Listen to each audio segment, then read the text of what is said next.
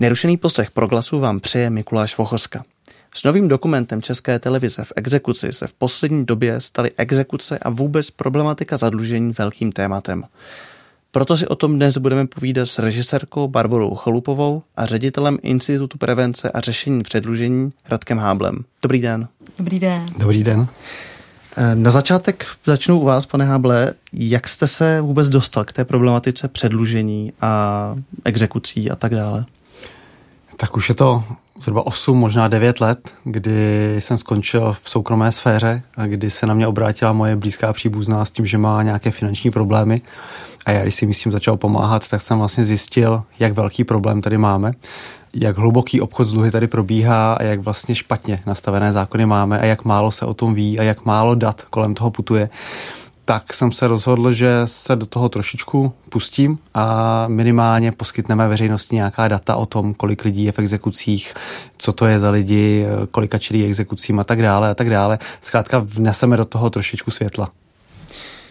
Jak vznikl ten nápad na ten dokument? To možná začnu já, protože eh, já jsem vlastně byla oslovena kreativní eh, producentkou Kateřinou Ondřejkou z České televize, abych se tohoto tématu chopila, abych eh, natočila seriál. Na začátku vlastně nebylo úplně žádné zadání, pouze prostě, že musíme tady ukázat, jak velký problém tady máme. Potkali jsme se na schůzce vlastně já s Kateřinou a vlastně s Radkem Háblem, kterého také přizvala, my jsme se neznali předtím, plus ještě s spolurežisérkou Ivanou Powerovou. Potkali Potkali jsme se takto ve čtyřech v kavárně a vlastně už na místě jsme eh, vymysleli takový základní koncept toho seriálu, protože seriál eh, není obyčejný, je to vlastně úplně nový formát, kdy kombinujeme několik rovin. První jakoby investigativní, kdy jsme eh, obsadili herečku, figurantku, která chodí se skrytými kamerami do různých prostředí, kde ukazuje vlastně, jak ten biznis s dluhy funguje. Dále máme čtyři hrdiny, které sledujeme rok a půl vlastně při jejich cestě za odlužením. A potom je tam vlastně taková edukativní část, kterou zaštítil vlastně tady Radek. Takže vlastně nás vedla dohromady schoda náhod a toho, že nás oslovila vlastně společně Kateřina Andřejková. Už asi nemám moc co doplnit, maximálně to, že sem tam přicházely takovéhle nabídky na, eh, ať už to byly seriály nebo nějaké jiné vlastně eh, projekty, které se týkaly dluhů ale většinou to bylo o tom, jako chceme něco natočit nebo chceme něco udělat, ale nevíme co. A tohle byla taková první konkrétnější nabídka, která vlastně uh, už trošku měla ten jasný rámec, přestože jsme ho do, dokreslovali na té schůzce, tak už to tam jako od začátku bylo znát, že to myslí Kateřina Odrejková velmi vážně a že opravdu se tomu chce věnovat.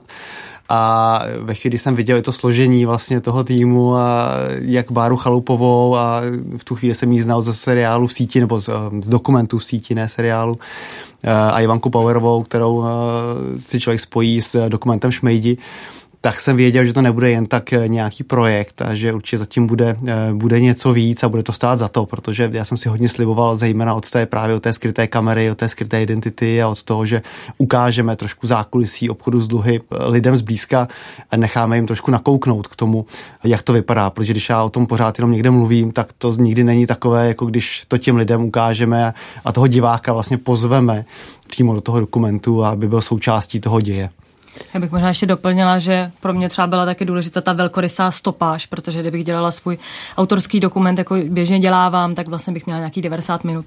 Tady to jsme měli k dispozici 6x45, to znamená, že je to natolik dlouhá stopáž, aby jsme ten, eh, vlastně to téma dokázali zmapovat do hloubky. Mluvili jsme tady o těch o výběru těch protagonistů hmm. a tak. Eh, jak jste vybírali ty protagonisty? Eh, hmm. Si dovedu představit, že to muselo být náročný. Že asi málo kdo chce jít s tímhle vlastně z kůží na trh. My jsme uh, ty dlužníky hledali na základě inzerátu, uh, který dala vlastně Česká televize. Hledali jsme dlužníky, kteří se prostě chtějí aktivně podílet na svém osudu a něco s tím udělat. Přihlásilo se jich nám asi 120 s tím, že my jsme si potom vybrali čtyři, kteří se prostě liší věkem, nějakou sociální skupinou, finanční situací a vlastně hlavně důvodem, proč se do toho, do té exekuce nebo do finančních problémů dostali. To bylo pro nás úplně zásadní. Plus eh, na jejich eh, vlastně tom příběhu, který jsme sledovali ten rok a půl, tak eh, jsme nejen to, že jsme viděli, jaký to vůbec je žít s exekucemi, to znamená, byli jsme s nimi na Vánoce, byli jsme s nimi jejich zaměstnavateli, viděli jsme že to stigma je obrovské, že eh, třeba nemají přátelé kvůli tomu, že rodina se jich zřekla. Ale to, co bylo také důležité, tak bylo ukázat právě ty systémové nedostatky, kvůli kterým vlastně i přesto, že jste aktivním dlužníkem, to znamená, chcete se z té situace dostat, tak je to velice komplikované a ti lidé velmi často nevidí to světlo na konci tunelu. A tím naším seriálem jsme chtěli ukázat, že to světlo na konci tunelu existuje a že chtěli jsme inspirovat vlastně a ukázat, že i přesto, že to je komplikované a my právě na ty systémové nedostatky ukazujeme, tak je to možné. To bylo hlavní vlastně hlavní ta zpráva toho, co jsme chtěli dát poslednutí dokumentu mám vlastně skoro strach si nechat od kamaráda zaplatit pivo. E, na to si někde půjčit. Jsou dluhy špatné? Mám se bát toho dlužit někde, půjčit si? filozofická otázka. Eh, nedá se asi říct, jestli jsou dluhy špatné nebo dobré. Eh, určitě eh, dluhy mají mnoho rovin. Samozřejmě ta ekonomická rovina je v tom, že vlastně na dluzích je založena dnešní společnost, vlastně kapitalismus je založený na dluzích. Dluhy vlastně akcelerují ekonomiku, zrychlují vlastně chod běh ekonomiky, protože když si půjčíte, vlastně vyměníte tu budoucí spotřebu za současnou, tak samozřejmě roztáčíte motor ekonomiky a to je asi něco, co, co ta ekonomika potřebuje, je to přínosné. Na druhou stranu každý dluh je vlastně nějakou zátěží do budoucna. Já když si dneska půjčím, tak při vší dobré vůli na to můžu mít příjem, můžu na tom být dobře a můžu dobře splácet, ale nevím, co se mi stane za rok. A ve chvíli, kdy za rok ztratím práci, nebo, nebo se mi stane nějaký úraz, nebo jak mi předvídají novináři, mi přejede auto, tak, tak zkrátka potom ten dluh se stává tou koulí na noze, protože ten dluh máme pořád, ten úvěr tam máme, musíme ho splácet a ve chvíli, kdy musíme nejenom splácet své životní náklady, ale ještě k tomu splácet nějaký dluh, tak v tu chvíli je to velký problém, který vede k tomu, že si pak musím vzít dluh jiný a začne člověk vytloukat klín klínem a, a v tu chvíli ten dluh je špatný a opravdu to jenom přidělává starosti a pak to opravdu se to cyklí do dalších problémů. My už jsme se dotkli trochu toho, že panuje ve společnosti mýtus, že člověk, který je předlužený, si vzal vlastně nesmyslné půjčky na dovolenou, na nějaký další zbytečnosti, na který nemá. Kde se tenhle mýtus vzal a je pravdivý? Nebo ten mýtus eh, je tady poměrně dlouho. Já si pamatuju, že když jsem právě s touhletou problematikou začínal, tak to byla jedna z věcí, která mě poměrně výrazně rozčilovala, že právě na to, jaký tu máme velký systémový problém, na to, jak tady eh, existuje velký a rozsáhlý obchod s dluhy, tak eh, ten problém se bagatelizoval alibisticky tím, že lidé mají nízkou finanční gramotnost a v exekucí jsou proto, že si půjčují na Vánoce a na dárky a tak dále. A já trošku podezřívám ty společnosti, které se na tom obchodu z dluhy eh, podílely, že právě tady vytvořili takový dojem, že za všechno může finanční gramotnost a když budeme lidi učit finanční gramotnosti, tak tady všechno zlepšíme, všechno bude krásné růžové a tím trošku přikryjeme ten skutečný problém, který u nás byl a to opravdu je ta systémová složka. To znamená, že tady byl existující obchod z dluhy, který byl postaven na tom, že vyděláváte na procesu vymáhání. Nikoliv nejde vám o to vymoci ten dluh, ale jde vám o to, eh, abyste vydělal co nejvíce na tom celém procesu vymáhání, což je neuvěřitelně, neuvěřitelně zvrácené. Vy jste ukázali ty praktiky některých soukromých společností, které mají na téhle problematice velký podíl. Nemáte strach, že se to nějak vrátí třeba nějakými právními kroky toho natáčení skrytou kamerou? Mm-hmm. Tak my jsme samozřejmě všechny tyhle ty naše kroky konzultovali s právníky České televize a věříme v nějaký veřejný zájem. Takže i kdyby se to proti nám obrátilo, tak my doufáme ve vítězství, protože si myslíme, že ukazovat tyhle ty šmejdské praktiky je správně a nebojíme se. Já to mám úplně stejně, jenom bych ještě poznamenal, že vlastně my ukazujeme opravdu špičku ledovce a ty společnosti moc dobře ví, že to, co ukazujeme, tak není zdaleko to nejhorší, co, co, co dělají. Takže ve chvíli, kdyby otevřeli nějaký sport, tak si myslím, že by vyplavaly ještě další věci na povrch a to asi nechtějí, takže z tohoto důvodu jsem poměrně klidný z hlediska nějaké eh, potenciální žaloby nebo nějakých právních kroků. Takže zatím ještě nic já v tuto chvíli nevím, nemám signál z České mm. televize, že by přišla nějaká žaloba nebo že by eh, se někdo právně bránil. Ale ještě nejsme u konce všech, všech dílů. Dotýkáte se tam také problematiky, který si asi všimnul každý, kdo kouká na komerční televizi nebo scrolluje po internetu, co jsou ty reklamy na půjčky kdy vlastně se ta půjčka tváří jako něco strašně zábavného, jako něco, co, něco hrozně pozitivního, zábavného a co vyřeší moje problémy. Nemělo by se i tohle řešit? Třeba nějakou regulací reklam na půjčky?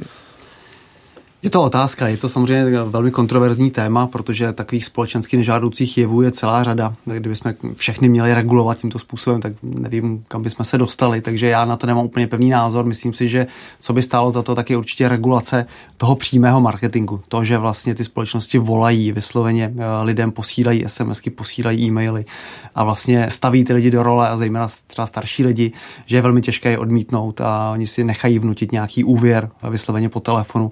Nedělají nedělají to jenom nebankovní společnosti, dělají to i banky, renomované banky. To si myslím, že by stálo určitě za nějakou formu regulace. V našem prostředí jsou dluhy poměrně stigmatizované.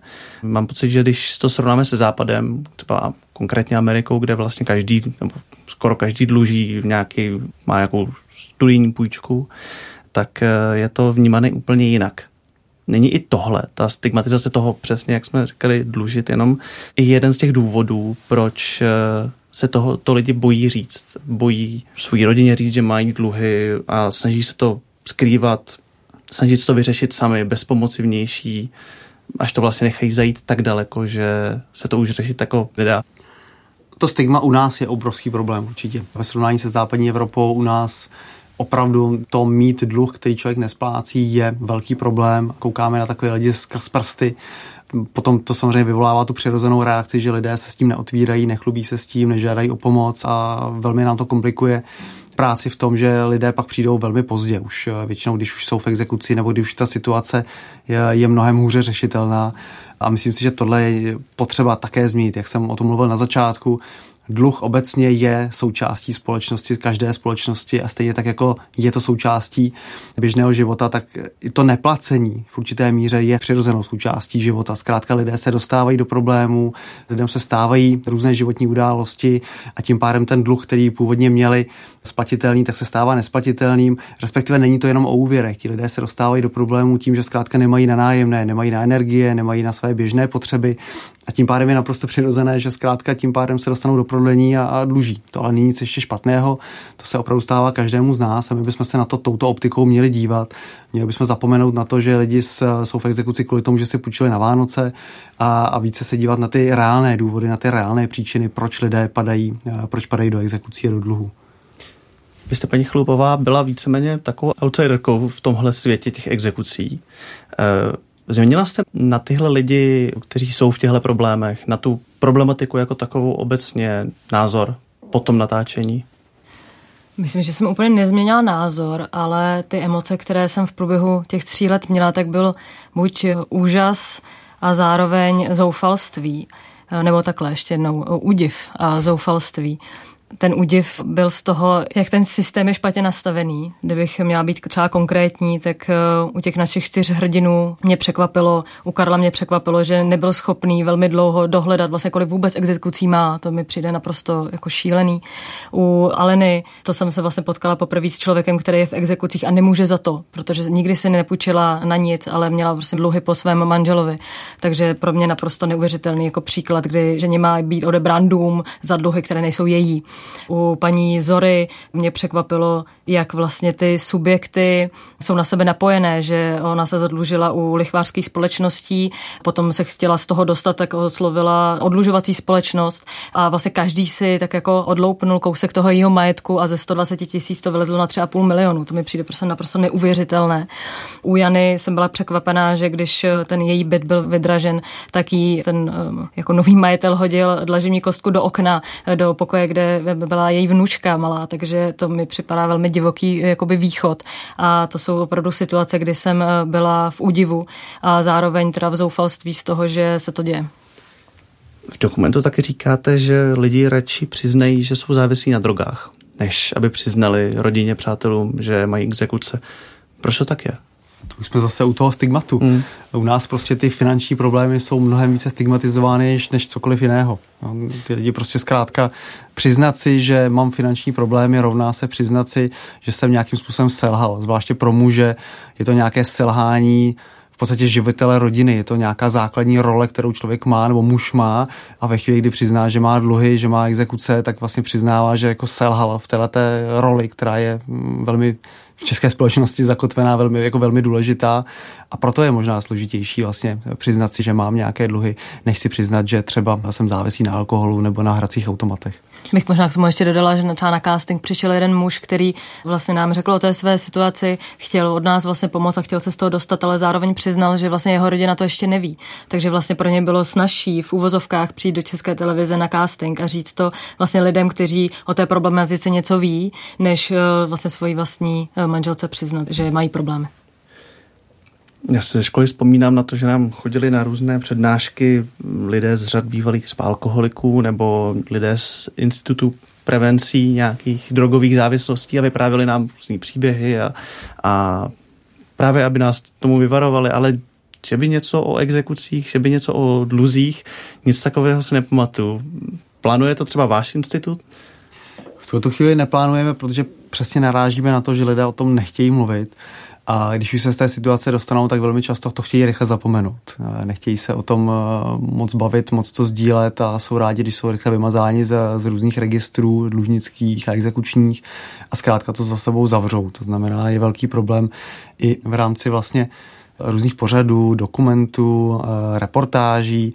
Když chceme poukázat nějaký systémový problém, tak je velmi těžké vlastně najít někoho, na kom to ilustrujeme, eh, na kom ukážeme tu systémovou eh, chybu, protože ti lidé zkrátka se to tak stydí, že, že nechtějí do té televize jít a pak je těžké vlastně ukázat tu systémovou chybu, protože vlastně bez toho příběhu to vlastně je poloviční. Ta televize to nevezme, protože to potřebuje ilustrativně na něčem ukázat. Takže je i zázrak z mého pohledu, že se nám přihlásilo nevím, jestli hodně nebo málo, nevím, kolik se přihlašuje na jiné eh, pořady podobného typu, ale 120 lidí.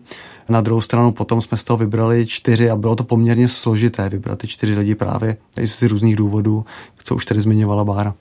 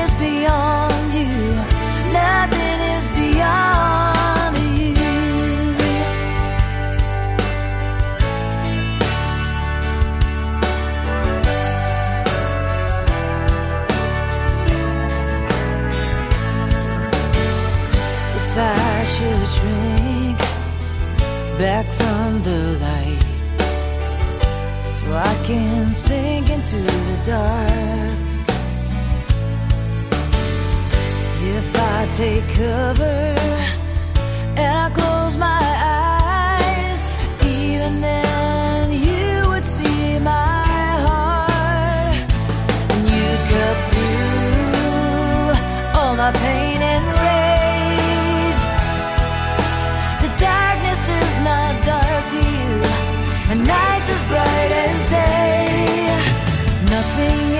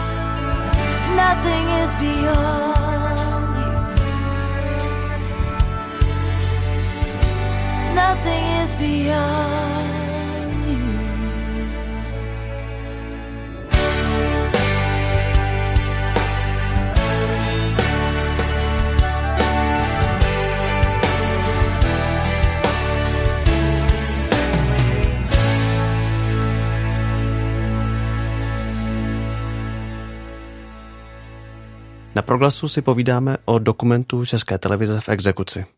Když si vzpomenu na ten dokument, tak mě vlastně nejvíc asi vyděsila ta scéna, která je vzaná z YouTube, eh, kde ten exekutor vyvrtává ten zámek s tím zámečníkem a dostane se do toho domu bez přítomnosti majitele. Vy tam i zmiňujete, že k tomu, aby něco podobného udělal policista, tak k tomu potřebuje mít povolení od různých úřadů. Neměl by mít i exekutor vlastně podobná omezení, jako má policista? Měl. Zároveň jsem si ale i všiml, že tahle scéna v lidech vyvolala všemožné reakce. Vy jste to tam označili za krádež za bílého dne. To právě lidi kritizovali a přestože se dá asi takhle popsat krádež za bílého dne, tak lze Obrazně řečeno, je to krádež za bílého dne. Když se člověk na to podívá, nevím, jak to působí na ostatní lidi, na mě, když se na to dívám vlastně ze svého obýváku, tak eh, jak se mi cizí lidi vlastně prochází po bytě, prošacovávají mi osobní věci, prohlíží mi skřínky, prohlíží mi nebo koukají se vlastně pod madraci a tak dále. A já tam nejsem jako majitel toho domu, tak pro mě to obrazně je krádež za bílého dne, přestože to je podle zákona, přestože to zákon umožňuje, tak si myslím, že něco podobného by u nás nemělo být možné. Pokud tam není majitel, měla by tam být alespoň policie České republiky, zkrátka někdo, kdo zkontroluje, že ti lidé, kteří tam jsou a jsou to soukromé osoby, přestože jsou to úřední osoby, tak jsou to stále soukromí podnikatelé a jeho zaměstnanci, kteří vlastně se vám prochází po bytě a přestože mají kameru dnes, zaplať pán už mají kameru, dříve ji neměli, tak stejně nevíte, co se děje za zády těch, těch lidí a kde si co mohou případně vzít. A, a za mě je to teda velmi riziková situace a, a mělo by se to rozhodně změnit. Obecně, jaké jsou reakce na ten dokument? Tak uh, jestli mám začít, tak za mě reakce jsou v několika rovinách. Za prvý ozývá se strašně moc lidí, kteří chtějí pomoci, takže máme hodně e-mailů, telefonátů od lidí, kteří se dostali do nějaké těžké situace, neví, na koho se obrátit, takže žádají o podporu, o pomoc. Obrací se na nás lidé, kteří, jak už jsme mluvili o tom stigmatu, to dosud neřešili, dosud to nikomu neřekli a nám otvírají své příběhy o tom, jak už třeba 15 let, 17 let žijí v exekucích, aniž by to kdokoliv věděl a schovávají se před těmi dluhy, přestože je splácí. Pak se nás obrací lidé, kteří mají zkušenosti s obchodem s dluhy a jsou na různých pozicích, nebo dříve byli třeba zaměstnanci nebankovních společností, nebo pracují na soudu, nebo byli zaměstnanci exekutorských úřadů a odkrývají nám svoje zkušenosti právě s aktivitami nebo s praktikami těchto společností. Takže dále nám obohacují ten rejstřík toho, co všechno je nebo bylo možné. A pak samozřejmě jsou reakce nezúčastněných, které jsou vesměs velmi pozitivní na to, že jsou rádi, že se něco takového ukazuje, že něco takového vlastně Česká televize spustila, že to je velmi dobrý veřejnoprávní počin a že je dobře, že tyto věci takto ukazujeme a že to spoustě lidem eh, otevřelo, to otevřelo oči. A ozývají se třeba lidé, kteří chtějí pomoct třeba někomu z těch protagonistů vašich? Máme i případy, kde se ozvali, tuším teď dva, dva lidé, kteří by chtěli jednomu konkrétnímu protagonistovi nějakým způsobem, zejména finančně pomoci. Ano. A z té produkční strany, jaké jsou reakce? Jak to z produkční strany. Já mám asi úplně stejné zprávy, jako má Radek, neboť mi zasílá a zároveň mi kreativní producentka zasílá e, nějaké hodnocení, sledovanost a, a všechny tyhle ty statistické věci, které já asi hodnotím velmi kladně a jsem ráda, že i přesto, že to téma je takhle tíživé a složité, takže se na to lidé večer našli čas a místo nějakého jiného zábavného seriálu, že se podívali na ten náš. Vy jste autorem mapy exekucí, kde si vlastně může kdokoliv vyhledat situaci v jejich krajích, obcích. Jaká měla význam, prostě jí, prostě jí zakládal? Význam měla velmi důležitý v tom, že tady nebyla vůbec žádná data. Eh, před pár lety, před osmi lety jsme věděli maximálně to, že tu je zhruba milion lidí v exekucích, bez jakýchkoliv podrobností.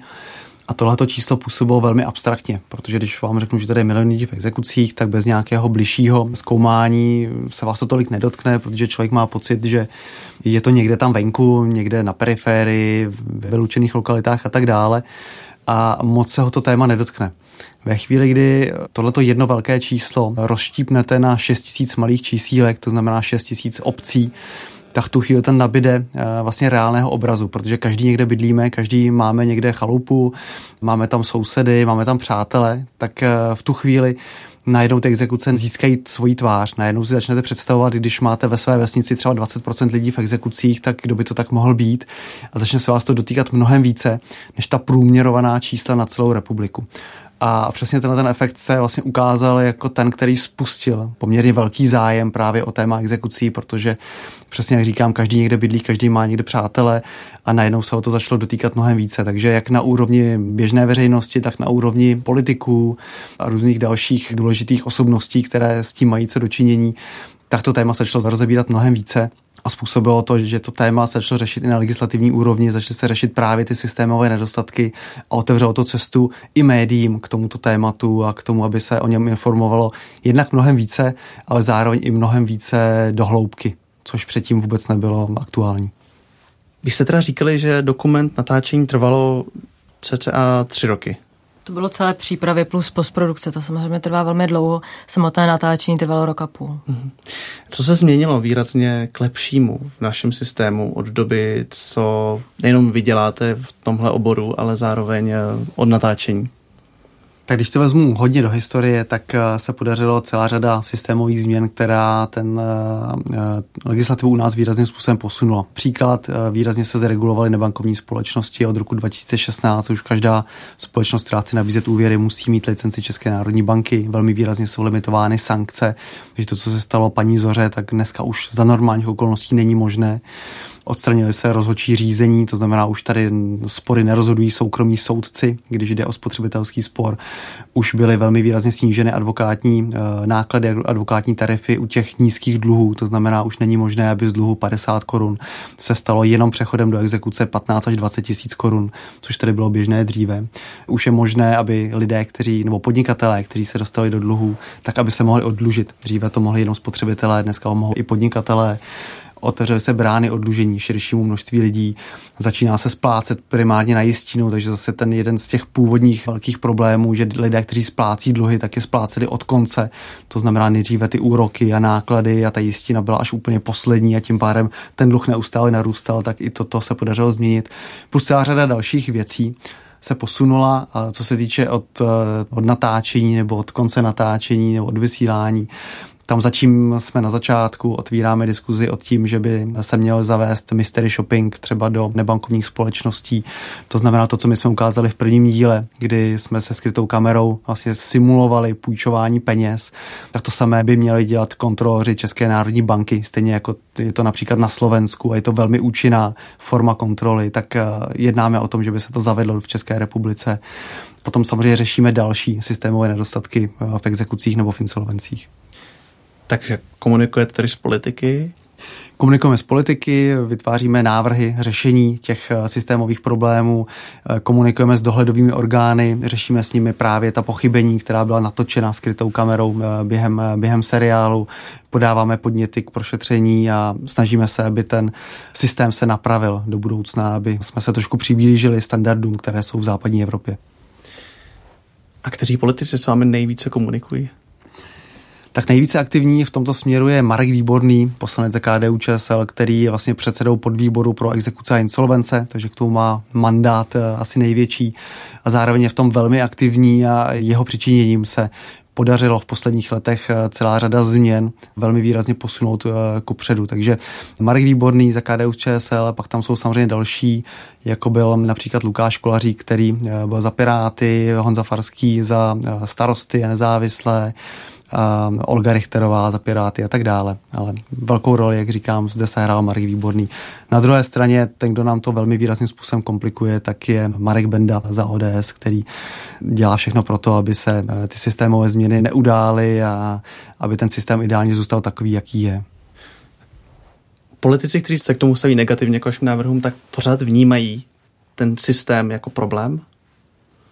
Ty, co se staví negativně, tak právě nes, nevnímají ten systém jako problém, vnímají chování lidí jako problém primární, takže většinou poukazují na to, že si všichni za to můžou sami a že když budeme učit eh, od základní školy finanční gramotnost, tak eh, se to zlepší. V podstatě tam poukazují na tu osobní odpovědnost každého z nás a že každý je odpovědný sám za sebe. Vůbec nereflektují to, že tady jsou různé skupiny obyvatel s různým intelektem, s různými schopnostmi a že zkrátka musíme chránit slabší stranu a nemůžeme všechno svalovat na osobní odpovědnost a, a říci, že když někdo podepsal smlouvu, takže ji má plnit. Přestože ta smlouva je protizákonná, přestože ta smlouva je plná velmi predátorských eh, ujednání, tak automaticky říci, že zkrátka si to může sám, protože to podepsal a tím pádem je to jeho chyba. Možná bych ještě doplnila, že i kdyby to byla jeho chyba, tak by měl dostat eh, druhou šanci, což eh, při tom systému, který je, tak eh, je velmi komplikované. A na těch našich hrdinech je vidět, že nechci vyzrazovat, jestli na konci šestého dílu máme happy endy nebo ne, ale prozradím, že některé ano, ale jako každý divák asi vidí, že ta cesta byla velmi trnitá a že bez vlastně nějaké jako odborné pomoci, tak by ty lidé prostě v těch exekucích byli doteď. V dokumentu se taky zúčastnila vaše infiltrátorka několika pohovorů a, a je skutečně tak jednoduché vlastně v tomhle oboru najít zaměstnání nebo najít pozici. Přestože mnohdykrát neměla kvalifikaci pro to. Eh, naše infiltrátorka pokaždé, když do nějakého prostředí měla vstoupit, tak dostala novou identitu. Samozřejmě ne zcela, protože by to bylo protizákonné, takže svoje jméno, i bydliště, i rodné číslo měla stejné, ale trochu jsme jí přizpůsobovali vlastně její životopis, kdy jsme jí eh, její dvě vysoké školy buď krtali, nebo naopak ukazovali. Říkali jsme jí, že má přiznávat nějaké děti, nebo naopak nemá přiznávat. A pokaždé, když měla jít do nějaké té společnosti, to znamená do call center, centra. Na dražbu nepotřebovala žádný životopis. Když se zaměstnala v exekutorském úřadě, tak potřebovala zase nějaký. A my jsme tak nějak dali hlavu dohromady a namodelovali jsme takový životopis a vlastně takový motivační dopis, aby ji skutečně přijali. E, několikrát se nám to samozřejmě nepodařilo, ale myslím si, že jsme byli velmi jako úspěšní, protože Martina Štruncová, která právě infiltrátorkou hrála, tak, e, nebo se jí stala, tak byla velmi pohotová a celé její snažení se skrytou kamerou já vnímám jako velké plus toho dokumentu a bez ní by vlastně to vůbec nemělo takovou sílu. A prostě byla skvělá, takže se jí to povedlo. A i přesto, že nemá vystudovaný žádný ekonomický obor, tak se velmi snažila eh, pod tady taktovkou Radka po nocích jako naučit nějaké základy, aby právě na tom pohovoru uspěla bych jenom doplnil, že k té úspěšnosti, jestli si dobře pamatuju, tak neprošla jenom jedním pohovorem. Na všech ostatních uspěla což přisuzujeme i právě tomu, co říkala Bára, že byla velmi dobře improvizačně vybavená, to znamená, byla schopná vlastně na tom pohovoru velmi dobře reagovat. A přestože třeba neměla vůbec žádné zkušenosti z exekutorského úřadu nebo z call centra nebo z jakýkoliv nebo z bankovního sektoru, tak o tom dokázala velmi dobře mluvit a dokázala vlastně přesvědčit na pohovoru ty zástupce HR nebo personálního oddělení, aby ji přijali a aby se tam dostala. Takže tady jsme tu úspěšnost měli eh, velmi vysokou. Nutno ještě doříct, že to není herečka a možná právě proto nepotřebovala žádný scénář a byla schopna improvizovat. Zároveň vlastně, kromě toho, že si musela udělat na několik týdnů vždycky čas, protože vlastně někam jela na druhý konec republiky a tam vlastně se musela zaměstnat, ubytovat a chvilku tam žít, tak zároveň jsme ji museli vymazat z internetu, což, když si představíte, je v dnešní době už velmi složité. Takže vlastně jsme všechny její fotografie, eh, její jméno jsme se snažili zamazat, což bylo velmi obtížné, protože Martina je filmovou producentkou a na svět dala několik filmů, to znamená, že jsme jí mazali z festivalu z Karlových varů a z Jihlavy a z dalších eh, těch kulturních akcí a vlastně jsme museli oslovit všechny administrátory všech stránek, aby jí prostě zkrátka smazali, že tentokrát eh, je potřeba, aby Martina neexistovala. Což se asi si předpokládám nelíbilo úplně. uh, já myslím, že doteď je ještě z internetu hodně smazaná, až teprve teď myslím, že se snaží se zase uh, nějak uh, propagovat, protože přece jenom uh, v dnešní době je to asi potřeba i kvůli její profesi.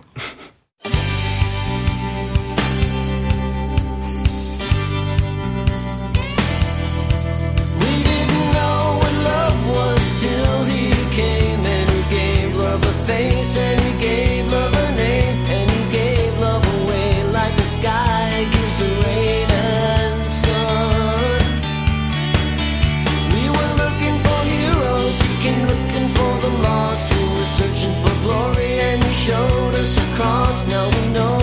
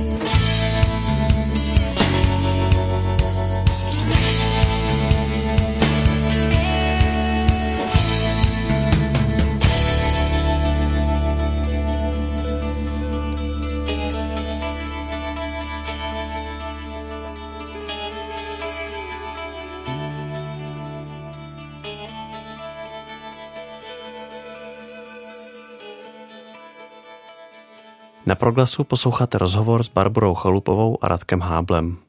Konzumerismus, neustále nahrazování starého novým, nežene to občas, tato normalizace toho marnotratného života lidí k tomu půjčovat si, zadlužovat se? To hodnotové nastavení, bych to nazval, určitě je něco, co je, je problémem. To, že se neustále snažíme vlastně honit za větším, za lepším, za dražším. Nejdřív chceme auto, pak chceme větší auto, pak chceme hezčí auto a tak dále to je samozřejmě něco, co napomáhá té situaci, která tady je. Není to ten základní problém, ale je to něco, co je velmi důležité a pokud si nesrovnáme myšlenky každý z nás v hlavě a to hodnotové nastavení a budeme upřednostňovat ten materialismus před eh, tím, co máme všichni doma, rodiny a jsme zdraví a tak dále, tak eh, samozřejmě společnosti, které tady ukazujeme, tak vždycky budou mít žně a budou mít své zákazníky. Předpokládám, že lidé, kteří hledají pomoc různých institucí v případě předlužení, zadlužení, chodí, když už je pozdě. Často chodí pozdě právě proto, jak, jak je to stigmatizováno a že se bojí, ale já myslím, že ono v mnohem je to i podobné jiným oborům, že člověk, když je nemocný, tak taky často přijde pozdě, když už se s tím nedá nic dělat v těch exekucích je to velmi podobné, že člověk přijde ve chvíli, kdy se stane něco, co už ho velmi výrazným způsobem omezí, což je třeba to exekuční řízení, kdy se mu zablokují účty, nebo mu přijde exekutor domů, nebo je mu obstavená mzda, tak v tu chvíli je to ten signál nebo ten impuls k tomu, aby to začal řešit a v tu chvíli se ozývá a tam už ta pomoc je samozřejmě omezená. Pak už řešíme ty následky, snažíme se tomu člověku pomoci tak, aby jsme ho z té situace dostali, ale kdyby se ozval dříve, tak jsme byli schopni, nebo byli bychom schopni ještě spoustě věcí předejít a, a ty, ty škody vlastně minimalizovat. Takže tam je potřeba, aby lidé se zkrátka nebáli přijít eh, včas nebo aby to řešili včas. A když si nevědí rady, jak už tady bylo zmíněno, ta cesta je velmi trnitá, velmi obtížná, tak aby se zkrátka nebáli obrátit na bezplatné občanské nebo dlouhé poradny, které tady působí po celé republice, které jim s tím eh, velmi rádi pomohou. A kdy ještě není pozdě, kdy je ještě včas? Jak to poznám?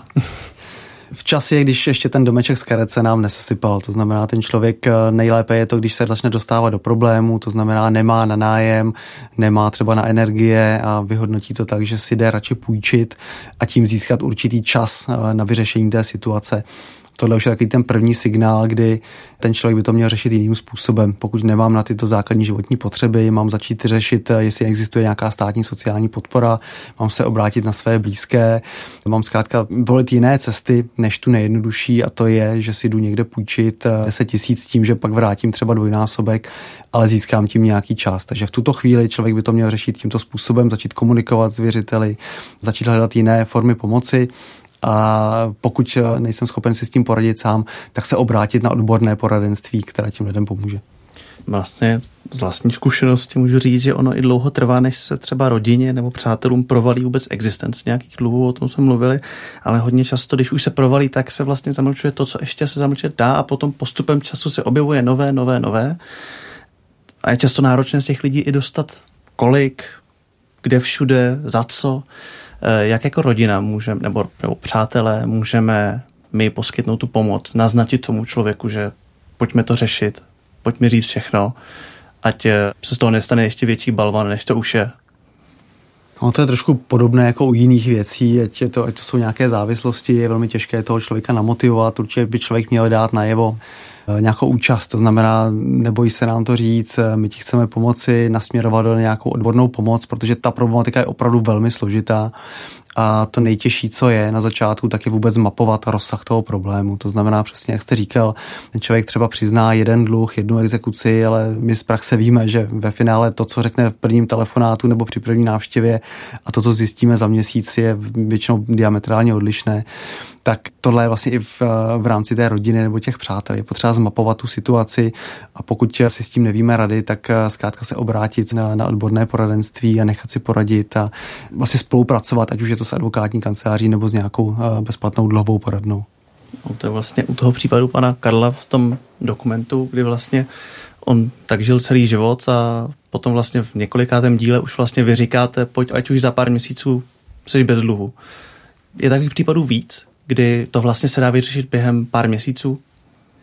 Tohle byla velmi výjimečná situace v tom, že tady byla akce Milostivé léto, která umožňovala, když člověk zaplatil jistinu, tak eh, odpustit celé příslušenství a zároveň Karlovi pomohl i jeho zaměstnavatel. A to si myslím, že je velmi důležitá poznámka eh, i v celém seriálu, že i zaměstnavatelé mohou být velmi aktivní v tomto a pomoci svým zaměstnancům, protože i samotným zaměstnavatelům to komplikuje velmi život, když musí komunikovat třeba s deseti exekutory eh, u jednoho zaměstnance, stojí to obrovské množství práce, času i financí, tak kdyby sami pomohli, přidali ruku k dílu tomu zaměstnanci, tak eh, by byl schopen se z toho dostat eh, rychleji, lépe.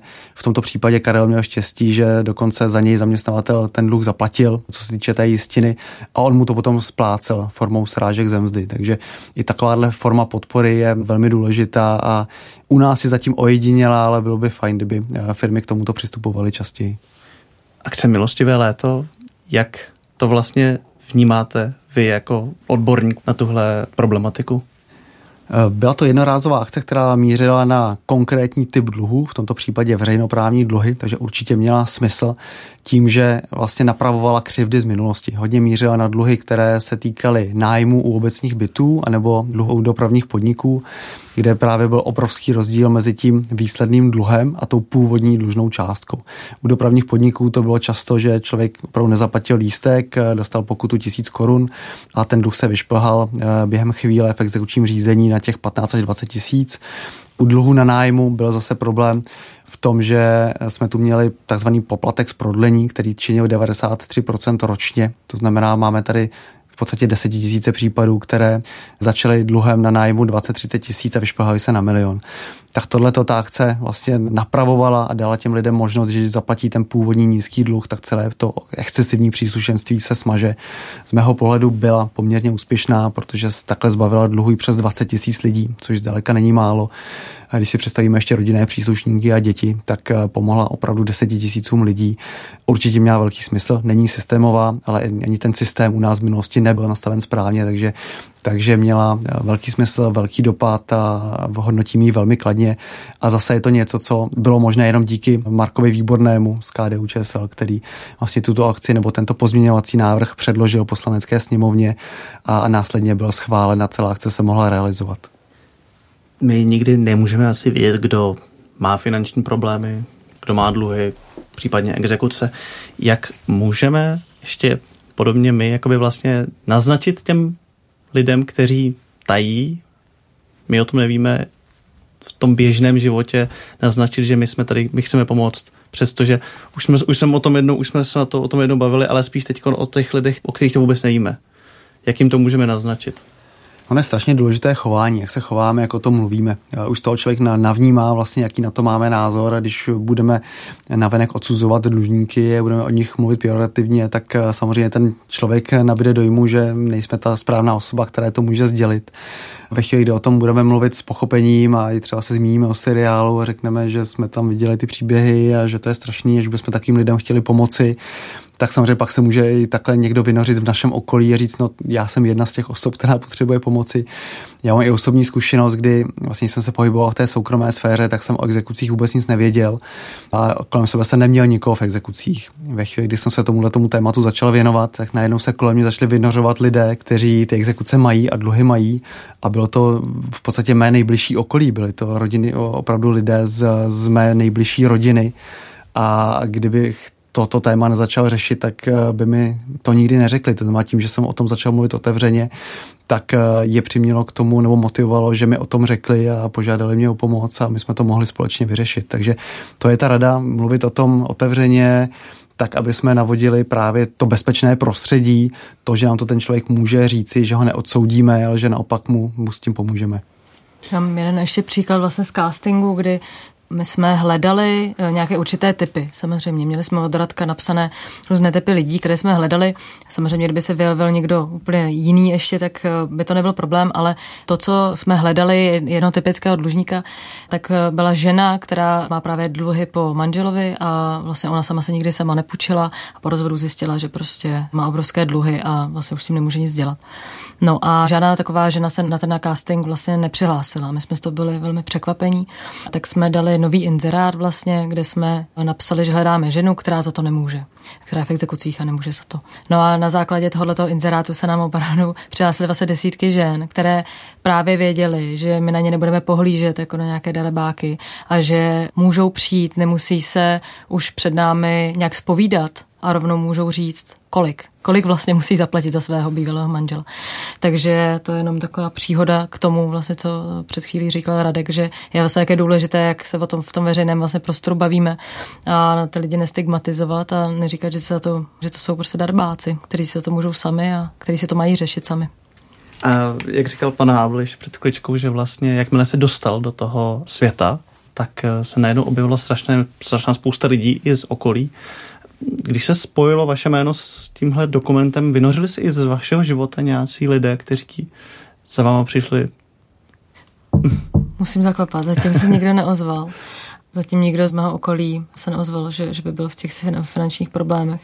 Já doufám, že to nikdo takový není, ale kdyby byl, tak ho pošlu za Radkem, kterému, kterému snad doufám pomůže. Už se někteří z této branže na mě obraťují napřímo. jo, jo. Takže za mnou nikdo nepřišel, ale eh, já jsem i přesto, že nemám nikoho ve svém okolí, jak se ráda, že, že jsem se na to mohla podílet a, a nějak eh, to tady kultivovat tu debatu ohledně exekucí. A ještě takhle nakonec, abychom tam udělali takovou pozitivní tečku, čím vám ten dokument a jeho vysílání a váš podíl na něm udělal největší radost? Tak já musím říct, že ještě ten seriál není jako, já to nemám ještě v sobě uzavřené, protože hmm. ještě nejsou všechny díly vlastně venku, jsou v tento moment, kdy to nahráváme, tak teprve čtyři, takže já si to asi uzavřu, až budou všechny odvysílané.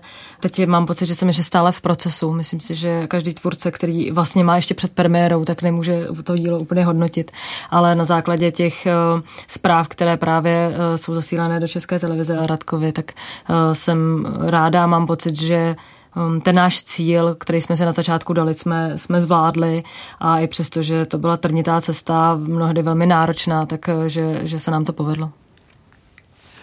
Já za sebe můžu jenom říct, že jsem vlastně strašně vděčný jenom za to, že jsem se mohl účastnit takového projektu.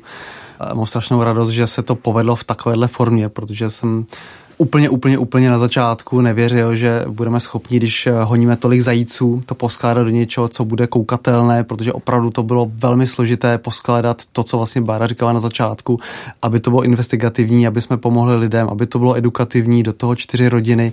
Zkrátka opravdu jsme tam honili spoustu zajíců A já jsem strašně vděčný i Báře vlastně, že to takhle dokázala sestříhat, takhle to dokázala zrežírovat, že to nejenom, že to je koukatelné, ale že to je zábavné, že ta zpětná vazba je neuvěřitelně pozitivní, že ti lidé říkají, já si to zapnu a za pět minut je konec a já vlastně nevěřím tomu, že uběhlo 40 minut, že opravdu to člověka tak pohltí, že má chuť se na to jednak podívat znovu a jednak, že si to opravdu užívá a že si z toho i něco odnese. Takže eh, za mě i velký klobouk dolů, ať už za Martinu, která se pustila do té investigativní části, tak eh, hlavně Báře za to, jak to dokázala se stříhat a Ivanka vlastně také druhá eh, režisérka a dá to vlastně celé, celé dohromady, protože to byly tisíce hodin, co eh, bylo potřeba se stříhat a s tím souviselo tisíce hodin ve střížně asi, takže já jsem strašně vděčný, že tohle se podařilo a, a ty, ta, ta zpětná vazba jenom dokazuje, že opravdu se to povedlo. Hosty Pražského studia Rádia Proglas byly režisérka Barbara Chalupová a ředitel Institutu prevence a řešení předlužení Radek Hábl. Děkuju a se daří. Děkujeme a díky za pozvání. Děkujeme za pozvání. Od mikrofonu se s vámi také loučí Mikuláš Vochoska.